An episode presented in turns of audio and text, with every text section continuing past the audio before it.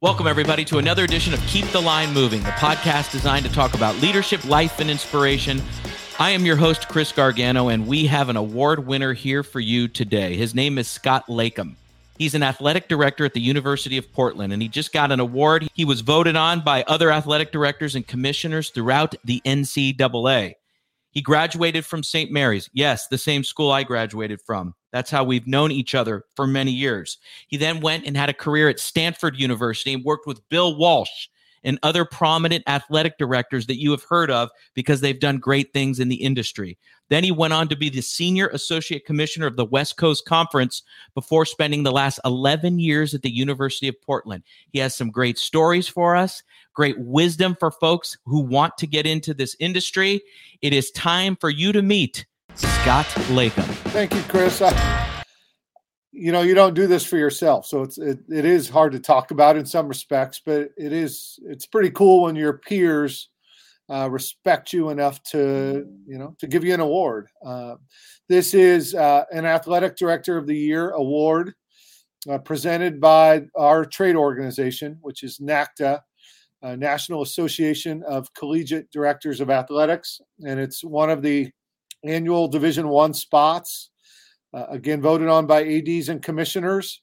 It's really cool for me. I started going to this this trade convention back when I was, you know, 22, 23 years old, almost 30 years ago, and have watched a lot of good athletic directors um, get up on that stage and get this award. And I I can't tell you I ever thought I would be on that stage and and do the same thing. Uh, the criteria is uh, on the field success, um, those important intangibles in our industry, which are building facilities, raising money, uh, enhancing the, the student athlete experience.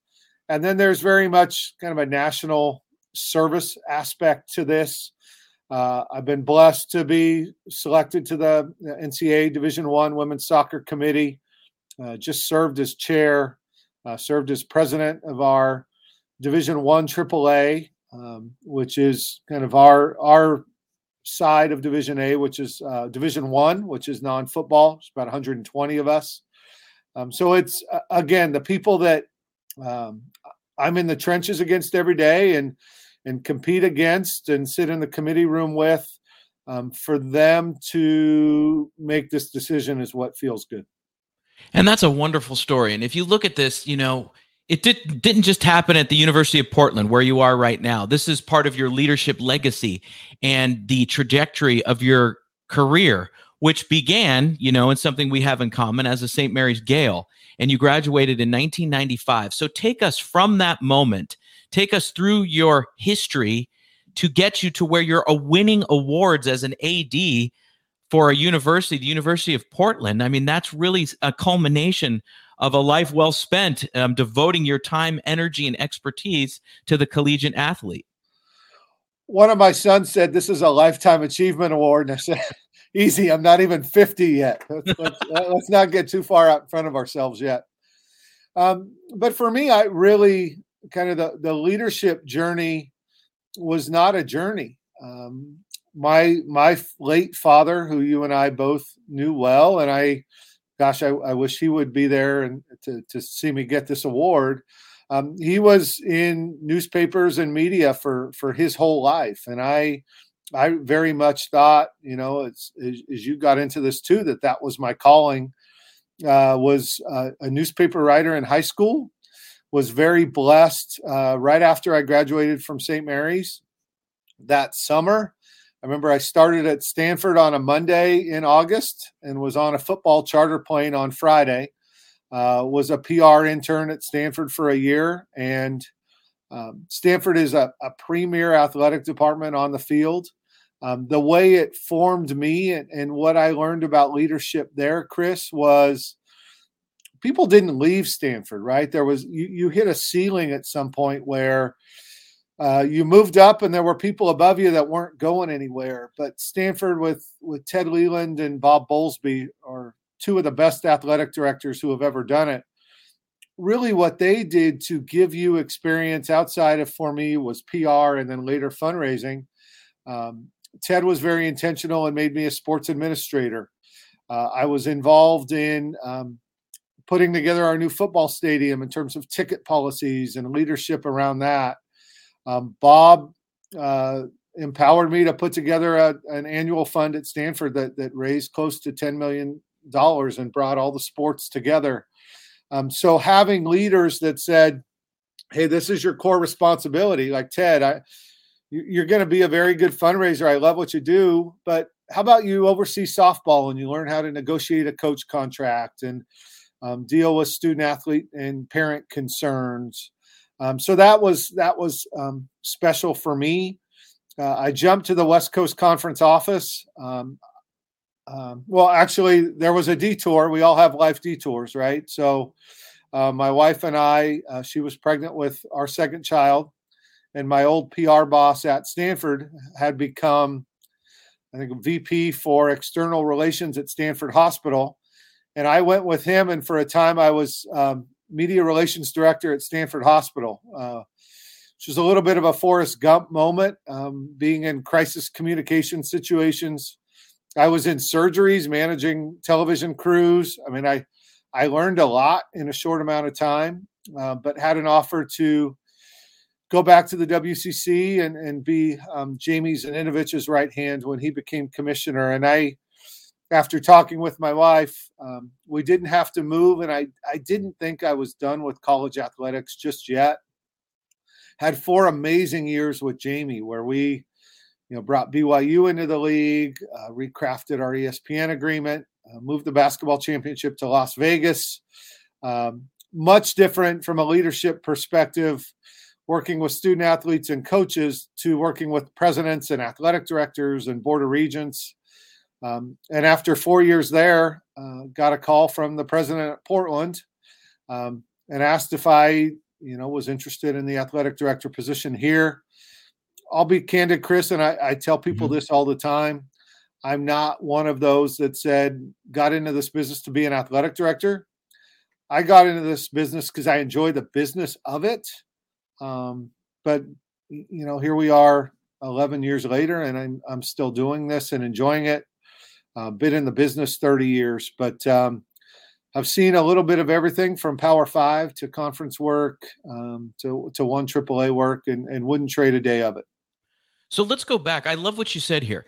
Let's go back to your time at Stanford, where Ted and Bob were your mentors per se, right? And so they saw this guy right out of St. Mary's. You come into Stanford University, working in the athletic department, and you said that people don't go anywhere, right? There was very little movement at the top. However, they took you under their wing and they put you in positions to succeed with various individual sports, right? Like, hey, rather than you just fundraise or just do this, you can work in this project, work on that project. How important was that to you? And it, did that leave a lasting impression for the way that you lead at the University of Portland? It did. I'll give you I'll give you two really good examples of that. Where one, Chris, I was a I was never an assistant athletic director, an associate athletic director, or a deputy athletic director. I was a kind of mid level, and I had an important role. We were raising again 10 million a year in annual giving at Stanford um, that, that, supported um, all 35, I think it was at the time, varsity sports. Um, but for um, Dr. Leland to come in and say, "Hey, I, would like to give you the experience of managing a sport every day," and that's really where the administrative track um, began. I think the other lesson that I, I share a lot from a leadership perspective is never take for granted any coworker relationship. Um, I had two moves that were very unexpected. I mean, Chris, I I loved my job in Stanford Media Relations. Loved it. Um, worked with uh, Olympians and elite athletes, and and was really a special experience. Um, I was offered a job to move from PR to fundraising um, by Mike Izzy, who was another mentor, who was a longtime athletic director in our industry. And I remember going to Mike and said, it makes very little sense to move somebody from PR um, to fundraising. And I, am not, you know, asking for money at that point gave me hives. It frightens me. Hmm. Uh, and Mike had a really good, I remember him very vividly saying this. He's like, We've seen how you've built relationships with newspaper writers, TV folks, um, you name it in your industry. if you can build relationships like that in media relations, you will be very successful in development. Uh, and it turned out he was right. Um, and then, you know, the same when I was um, when Jamie called me to move to the WCC. Uh, Jamie worked in marketing at Stanford. I worked in PR. Um, I wouldn't say we were friends, but we're strong colleagues and, and knew each other well and respected each other. And for when Jamie got the commissioner job, to pick up the phone and say, You're the first person I want to hire. Your skills translate to what we're doing. Uh, let's go.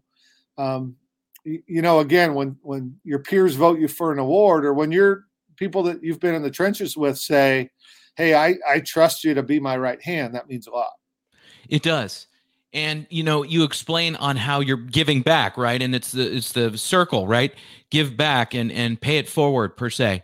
Let's also before we move on from stanford and get up to portland you know you worked with somebody that's a legend you know somebody that uh, coached is a hall of famer and uh, was very significant in stanford's development getting to the next level developing the new stadium right the stadium um, refurbish down on the farm there. Tell us about your relationship with Bill Walsh. Coach Walsh was amazing. I mean, it was a little bit of a, a surreal moment. He came in as it was a very smart move when he was done with the, the 49ers as a special assistant to the athletic director. I mean, so Bill was very much a jack of all trades. He ended up being the interim athletic director um, for a while as well. Um, but my role with Bill, which is is still surreal um, for me, and all the fundraisers there, is our job was to go on the road with Bill and put Bill in front of donors and and and play golf and do dinners and help organize golf tournaments. And he was so humble and he was so thoughtful. I remember one night in particular, you know, and I'm sure he had been asked for years. We were um, sitting in an airport, John Wayne Airport, after an event and I asked him about leadership and management of teams and you know he literally chris started jotting down thoughts on a napkin but he oh, was wow. um, you know very much as he was called the genius and an old school coach um, but he was so unselfish with his time um, almost to a fault i thought he was he was amazing and um, for somebody like me and i think for anybody in our industry if um, if Bill Walsh is going to help the young administrator get to the next step, yeah, we, we need to be doing it too. I mean, what's some role? You've had some tremendous role models throughout your career. It's it's amazing. Did you know at that time that you would be, you know, implementing some of the teachings from, you know, uh, Leland, Bowlesby, Walsh, the folks at the WCC? Do you see traits of all the various leaders you've been with now in your job at the University of Portland? I didn't know it at the time, but especially that I think that pay it forward piece is is really important, right? If I didn't do that, Chris, if, if I didn't do what Ted or Mike or um, Bill or Bob or, or Jamie or um, Gary, who hired me at the hospital, if I didn't do that for our staff here and the young people that cold call you and want to ask about the industry, then I'm then I'm failing. And I think, you know, one, it's paying it forward as people paid it forward for me. Um, also, and, and Chris, I know you've been very generous with this over the years, including with me. It's making sure the next generation leaves our business in a good place, mm-hmm. right? Yeah. Uh, I, I want to, even if it's a really small part, I want to impact the people that will be the leaders and be in in in my chair in 20 years. And the great thing about this, as you said right at the beginning of this conversation, you were voted into this situation in this glorious uh, moment in your career by your peers. So when you when you self evaluate what you've done at Portland, what are you most proud of so far? I'm most proud of um, assembling a team of um, staff and coaches where we have shared values of you know you really want to win you want to win bad. you know, losing's hard, um, and you kick yourself after losses more than you pat yourself on the back after wins. Um, but this shared goal of impact on students, right? And it, it, it's cliche, and you hear it all the time. Um, but for me, annually, the two things I enjoy the most are when I run into whether it be Stanford alums or alums from UP that I've worked with, come back and sit in the office and you hear about their successes and their families and, and where they're going. I mean, that's to see them take what they've done here at Stanford and, and take it to another level is um, really cool. Um, the other one that I, have talked about before, and it sounds corny, uh, and sometimes you get a little emotional, is uh, as a vice president here, uh, I get to sit on the graduation stage. Um, and some of me would much rather be in the top of the arena, kind of in a corner where I am for games. Um, but you seeing the student athletes come up and get their diploma, whether it be a bachelor's or a master's or a certificate or what have you, and knowing each of their stories, and some in particular that, you know, first generation or where they've come from or they've gotten through a family emergency, you know, seeing them culminate um, their career by walking across and getting their diploma. I mean, that's, Chris, that's why we do what we do. You know what? You bring up a great point here. And I have a little list in front of me of the themes so far in this podcast series. Some of the themes so far, Scott, leadership themes have been listening is key, the use of time, helping others on their journey, and dealing with adversity. So let me bring this up to you. So you're up in the rafters, or no, you you that's where you watch games, but you come down for graduation and you watch a student athlete walk across and get their diploma, move the tassel over, and they've graduated you have spent that time to understand their stories. How important is that with student athletes as well as the coaches and other administrators in your charge as the athletic director and vice president? How important is that time to invest in these people and know them so the University of Portland, the pilots are all going in the same direction with the same values? That that investment is um Chris, it's everything. And I you know, I kick myself. I wish, you know, we have 280 some odd student athletes at this point in the semester and in the school year. I wish I better made an impact on on all of them. Um, you know, you get to know some more than you get to know others, and that's um, that's hard. I think it's also, you know, leadership is reinvention.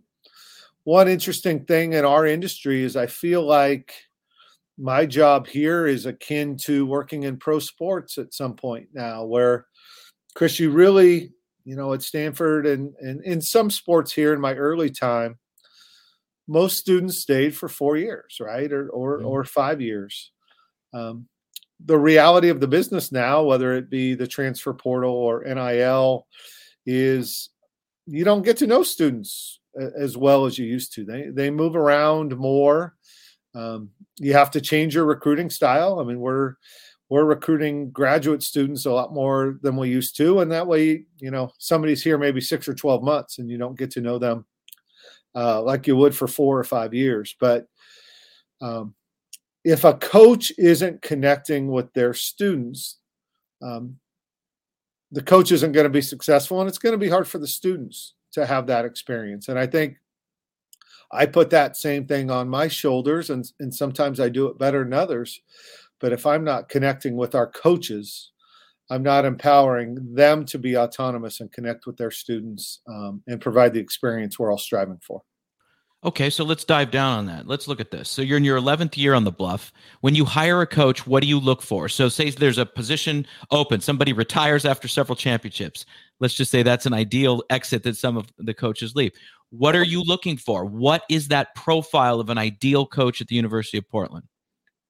It's changed. I mean, Chris, it's changed a lot. Um, my I look back at my first couple hires, and and a couple of them turned out pretty good, but like, what was I? what was my plan? What was the idea? Um, I think at the end of the day, and again, another cliche here is is really fit um, fit for Portland. I mean, somebody uh, that's successful here might not be successful somewhere else because our department is small, the market's different. And we may, you know, we've had people that weren't successful somewhere else that were really successful here. um, but somebody that that fits our campus um, can easily manage faculty relationships, staff relationships, um, and the students that come here in particular. I think that that's that's critical, um, and I don't I don't think it matters where you came from. I mean, two of our most successful hires here have been Division three head coaches. Um, and I kicked myself. I passed on one of them before we we hired him the second time around. But if you've won, you've won, right? Whether it be the um, the high school level or the college level or the pro level, you've won because you've connected and motivated your students, your players, your athletes, um, and you've built a culture. Um, if you don't build a culture, you don't win. And I, I, think finding that fit to build the culture here has been critical. Now, you've had great success with men's and women's soccer, women's basketball, but you look at the WCC. How do you think the WCC is characterized nationally? Now, you have St. Mary's and Gonzaga that do really well in men's hoops, and there's other areas and pockets of success throughout the conference. But how is it viewed nationally? I've always been curious about that. I pay attention to it, having come from the conference, but you're way closer to it than I am tell everybody what is it? What where is the WCC? I think we're a bit of a unicorn. Chris um, was actually we just hired Stu Jackson, uh, the old NBA and Wisconsin coach, is our our commissioner. He's going to be fantastic for us. Uh, but I, I told Stu, well, you know, being on the West Coast is one thing. I think we're we're pretty isolated out here. We play play games in basketball when most people have gone to bed on the East Coast, right? So so that's a little different. Um, but we are a top 10 basketball league that if you think about it, you remember this when you were an undergrad at St. Mary's. In just about every sport we sponsor, if not every sport, we have a team that could win the national title, right? So we're we're proud of of basketball as a, as a league and, and who we are. Um, but our DNA is different, right? Where, you know, in a lot of conferences, the decision is we're going to go all in on men's and women's basketball, just for example, or, or football and basketballs. For us, um, golf and tennis is critical at Pepperdine when, when, you think about them, and baseball was um, as well. Uh, you think about Portland, uh, you think about our soccer programs and women's soccer winning national titles. Uh, our men went, made it to the Elite Eight um, this year. We have a cross country program that finished second in the nation a couple of years back. Um, for each of us, Santa Clara women's soccer is an example. San Diego volleyball went to the Final Four this year. For each of us, we have things that are really important to the ethos and DNA of our marketplace um, and our and our campuses. And I, I think that's that's where we're we're different. We really enjoy the broad-based success that we all have. I mean, I you know, for example, and I think um, this was probably part of this award, but you know they do the the old Sears Directors Cup, which is the Learfield Directors Cup now. In the fall season, we were higher in the standings than any other non-football program in the country, and we were ahead of SEC schools and some ACC schools. Um, but the the broad-based things really important to our conference. All right. Lastly, here, there's somebody right now at a university around the country of the millions of people currently listening to this podcast so for you to make your, you didn't laugh at that. That was a, that was an attempt to. I was trying not to screw up the question. All right. I had a joke coming. You hit me with a joke I wasn't ready for. No, you got it, my friend. That's good. I respect it. That's good listening. All right. So uh, a good quality of an athletic director and VP in the WCC. All right. Listen, tell me this. If you had advice for that individual, that wanted to go in the route that you have taken, you know, that went from Stanford to the WCC on to being an athletic director at a great university in the Pacific Northwest, what advice would you give that individual? Do what you love, but let the road take you where it's going to take you.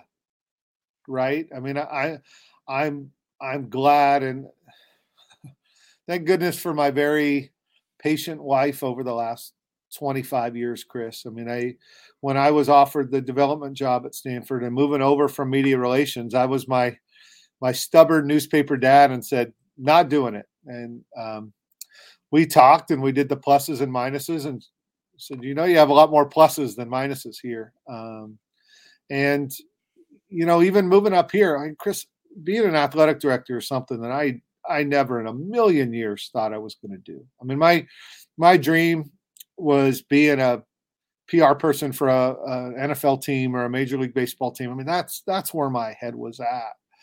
But let the road and the, your strengths take you where you're going to go. I, I, think that's that's the advice. And when people come in and say, "I want to be a great athletic director," I said, "That's great. You worry about that later." I mean, what do you do? You want to be a great compliance person first? Do you want to be a great athletic trainer? Do you want to be great marketing or communications? be really good at that and then people will see see that in you and bring you up but you you know you and i didn't start at the top you know my my first job was um, probably not something they could do now at stanford i was making 12000 a year with no benefits working 70 80 hours a week right uh, but master master each skill and, and the road will take you where you want to go Beautiful advice. I love it. Perfect way to end it. Listen, your dad would be very proud.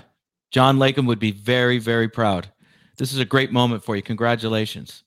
Thank you, Chris. That's been the hardest part. I've been telling my wife is, um, you know, my dad probably would have taken Amtrak from Walnut Creek to Orlando to get there. It taken two weeks, but uh, you know, not not having him there is is is the one hard thing. Yep, I can understand that. Great job. Congratulations. Thank you, my friend. This has been fun. And we thank Scott very much for being on the show. So, for those of you that listen and watch this podcast every week, I bet you know what my number one takeaway will be. It was the fact that Scott got to know the student athletes as they crossed the stage for graduation, receiving their diploma. He knew their stories.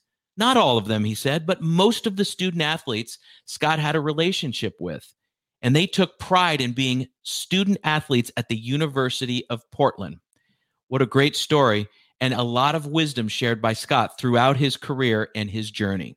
We appreciate him for being on the show. For our podcast producer, Paul Salazar, I am your host, Chris Gargano. Give us a like, a follow, a comment, anything. We will appreciate it. You know we will. Have a great week, everybody. We will see you next week. Take care. We thank you for listening to Keep the Line Moving. We would love it if you subscribed or left a review. For more podcast episodes, check out our YouTube page. If you'd like to work with the Gargano Leadership Group, check out our website. This has been a GLG production, copyright 2023. For our podcast producer, Paul Salazar, and our marketing coordinator, Savin Narwal. Have a great week, everyone.